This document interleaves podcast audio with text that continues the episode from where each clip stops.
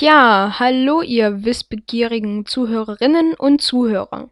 Schön, dass ihr hier wieder dabei seid bei dieser neuen Themenfolge von diesem Podcast Hashtag Wissen.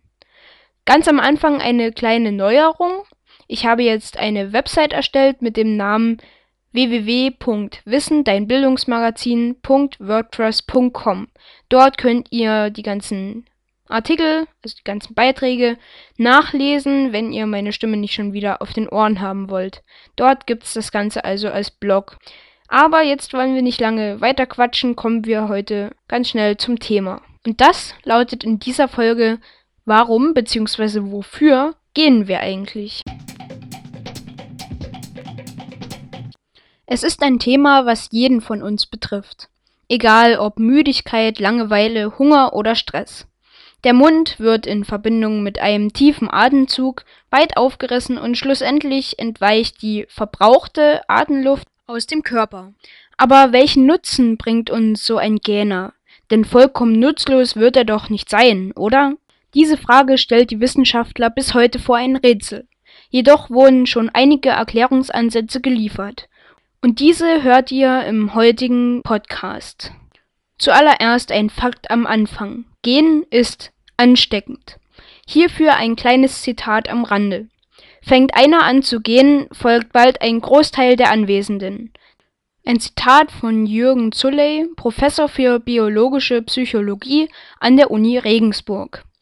Übrigens sollen sehr einfühlsame Menschen schneller mit anderen mitgehen, da diese Reaktion durch Einfühlungsvermögen entsteht.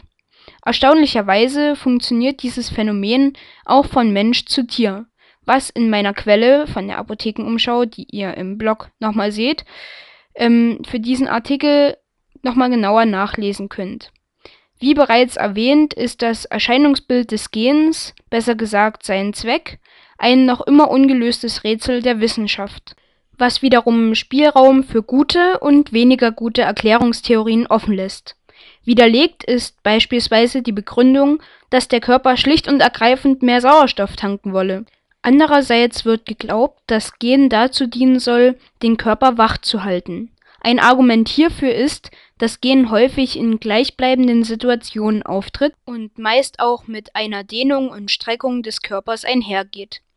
Ein Tierversuch amerikanischer Psychologen aus dem Jahre 2010 zeigte auch, dass Gehen häufiger an den untersuchten Ratten auftrat, wenn deren Gehirntemperatur stieg, woraufhin diese vielleicht durch das Gehen wieder sank.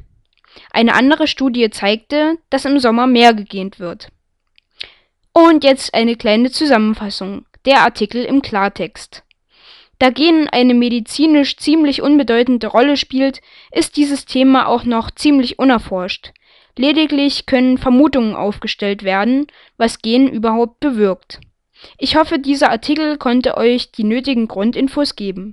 Weitere Infos bekommt ihr zum Beispiel in den Quellenlinks auf meiner Website www.wissendeinbildungsmagazin.wordpress.com. Und damit kann ich nur noch eins sagen, nämlich danke fürs Zuhören.